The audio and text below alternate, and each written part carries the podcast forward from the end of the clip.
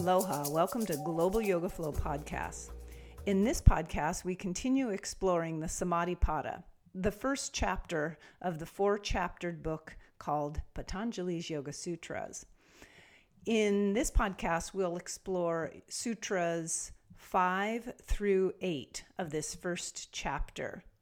We're looking at the mind and what colors it or distorts it, and practices and awarenesses that can help keep it a clear channel between our unlimited flow of creative life force energy, prana, and our physical experience.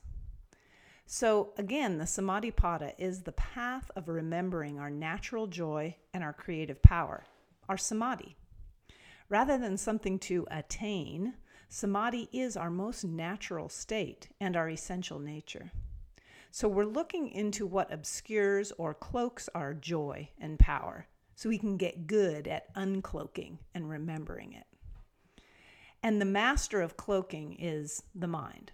Patanjali is helping us get a grip on how our mind works so we can be the master of the mind rather than the mind being the master of us.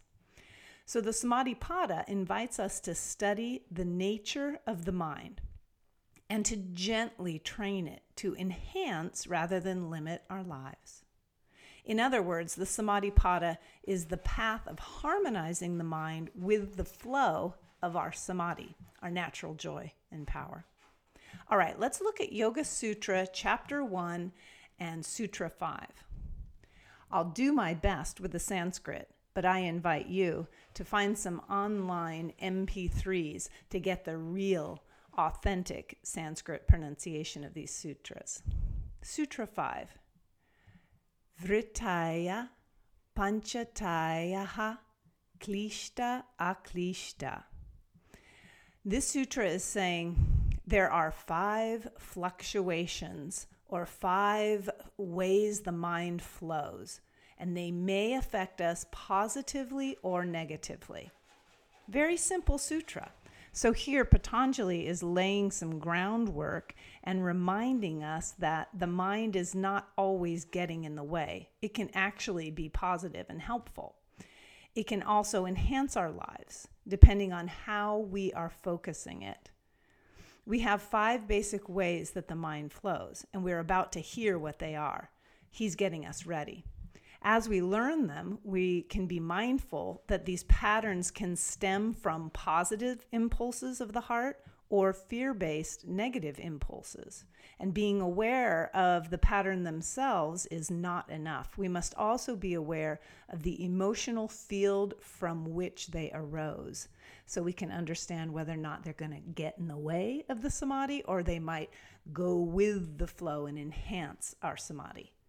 Okay, let's move on. Yoga Sutra 6 from chapter 1.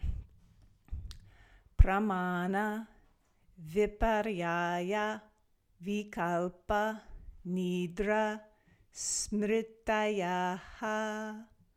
So here, Patanjali is laying out these five ways that the mind works. And it's really helpful to wrap your mind around the way that your mind works. And this is this is so interesting. We have to sort of rise above the mind flow in order to observe it from that higher place to really get a grip on it.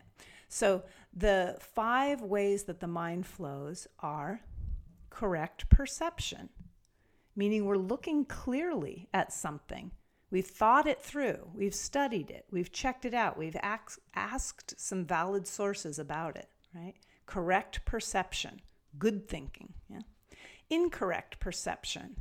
And this is usually when we jump to conclusions. We just see one little bit of evidence and then we fill in the rest.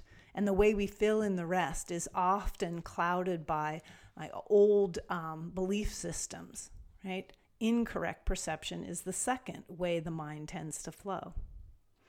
The third, imagination.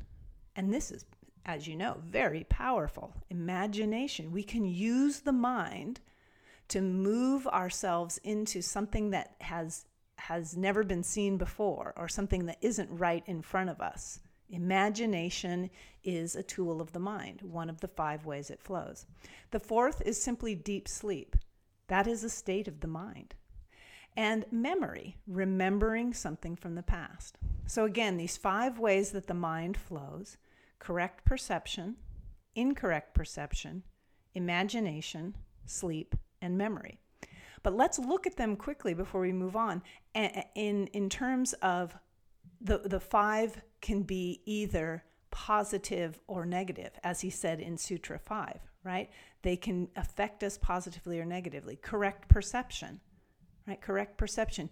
You can look at your bank account and the bills that you have and say, it is correct perception that I owe more than currently I have right? But if this is where the mind is focusing over and over, rather than moving on to, hmm, what are some solutions to get me out of this stuck place and back into the flow, that correct perception could be negative. If we're niggling at the problem, even though it's correct, but all we're doing is niggling at the problem and not getting into the creative flow of the solution, that correct perception, that way the mind flows, could be affecting us negatively, right? But also, correct perception could be something that, from the positive impulse, is helping us move along and advance and expand and find solution. Okay. Incorrect perception, uh, uh, that one is pretty clear how it affects us negatively. If we're not willing to look clearly at what's right in front of us, it's very difficult to make intelligent decisions about how to move forward from there. That's pretty clear. But how could incorrect perception actually be positive?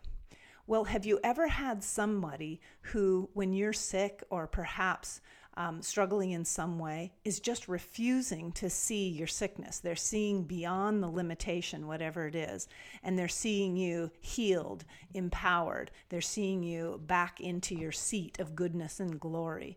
And that quote unquote incorrect perception is actually helping you move yourself beyond the limitations and return to your power or your well being. So it's really interesting. These, the, all five of these ways the mind's flow, mind flows, depending on intention, can be positive or negative. Imagination. Now, this one's pretty clear. We've all imagined horrible scenarios that have made us shudder inside right? So this is the way the mind flows with imagination that could be negative. And also, we've all had wonderful fantasies using our imagination uh, to um, bring to mind, to form visions of something wonderful. And this is uh, the positive aspect of that way of the mind flow. Sleep, of course, we've had deep sleep many of us hopefully, that has taken us to wonderful places of ease, surrender, relaxation, and trust, and maybe even fantastic dreams or out of body experiences. And many of us have also had really uncomfortable sleep where um, tormented dreams are coming, or, or we just can't get comfortable and the mind is agitated and squirmy. So, the positive and negative flow of sleep, we understand. And then memory, right? you, you, you know that saying that you can recreate you can recreate your childhood you know the, the way that we remember things can be shifted right we can choose to remember things from the negative or the positive right? we can we can and often when we do um, learn from the school of hard knocks, so to speak, then then memories that used to torment torment us, we can look back on and say, you know, that really helped me become who I am right now. So that memory actually used to drag me down and now it's uplifting. I've changed my perspective, right? So even memory can have its positive and negative flow depending on, again, that seed of emotion or that seed of intention that surrounds these uh, mind fluctuations.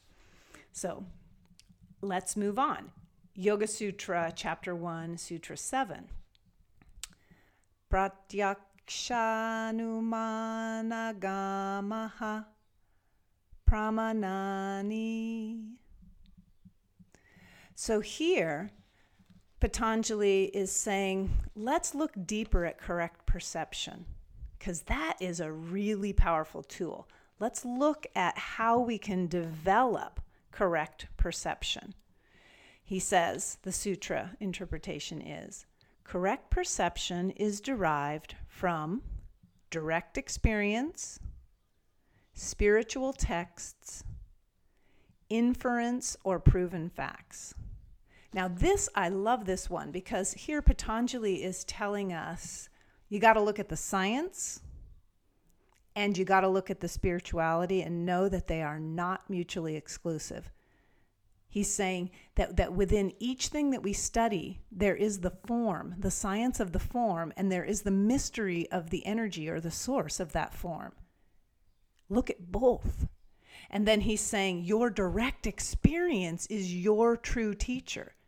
This is this is a fabulous trilogy here. Is is helping us develop our personal correct perception. Correct meaning what's going to bring out the best in you, right? It's it's not correct isn't some idea of right that's outside of us. That's so important. And, and we might instead of saying correct perception, we might say most appropriate or life enhancing perception.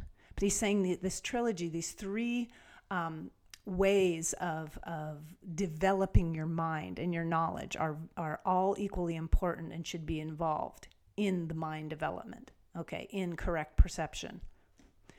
And one is basically science, inference, proven facts. Do some research, talk to some experts, study, read a little, yeah, science. And then he's saying spiritual texts.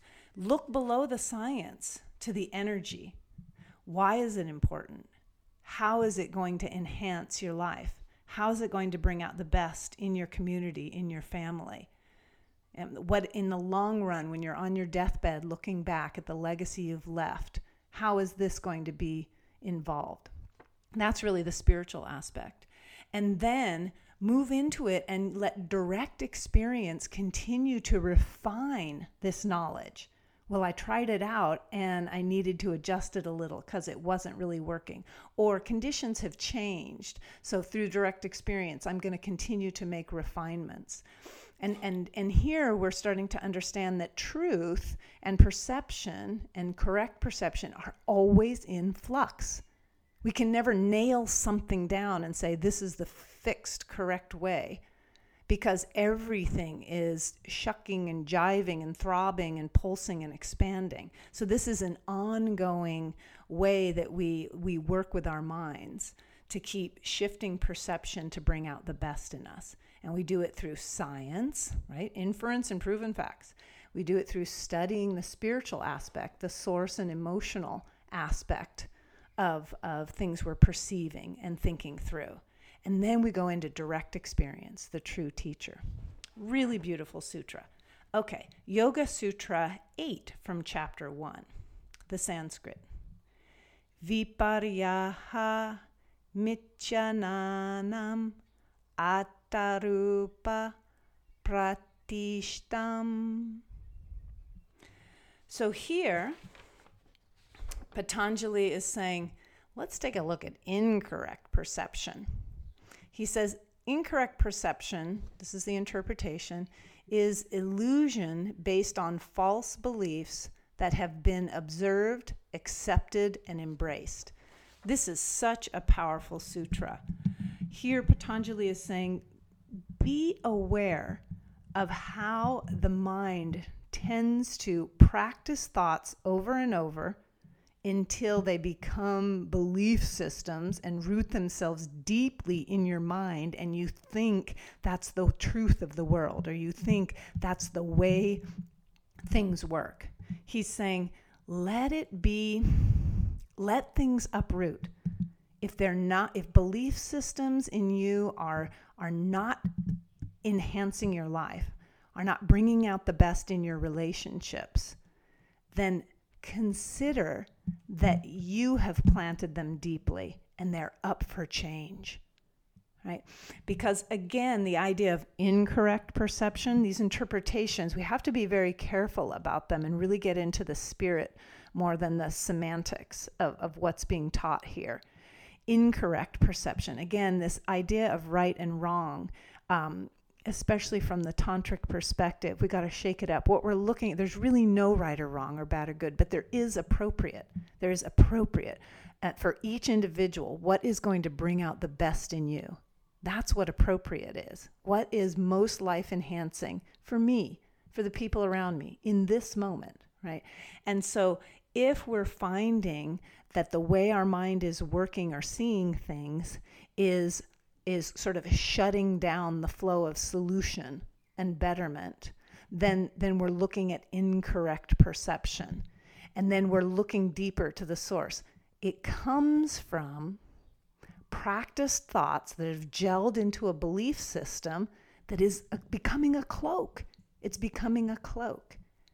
And, and to be aware of this is the first step to begin to gently uproot it and dissolve it and shape shift it so that the perception is allowing some solution to come through. So again, he says incorrect perception, or this is the interpretation, inappropriate perception, let's say, is illusion based on false beliefs that have been observed, accepted, and embraced. So, this is a wonderful thing about the uh, yoga practice. The reason it's called practice is again, everything is in flux, and we're learning that what we practice becomes the cloaking that can either enhance the flow of samadhi or shut it down. can either dam up the river or can put a sweet little canoe in it, point it downstream, and take us on a great ride. And the sutras are helping us focus and organize our minds to be that canoe that goes with the flow, that trusts it and enhances it. Thanks for tuning in. Aloha.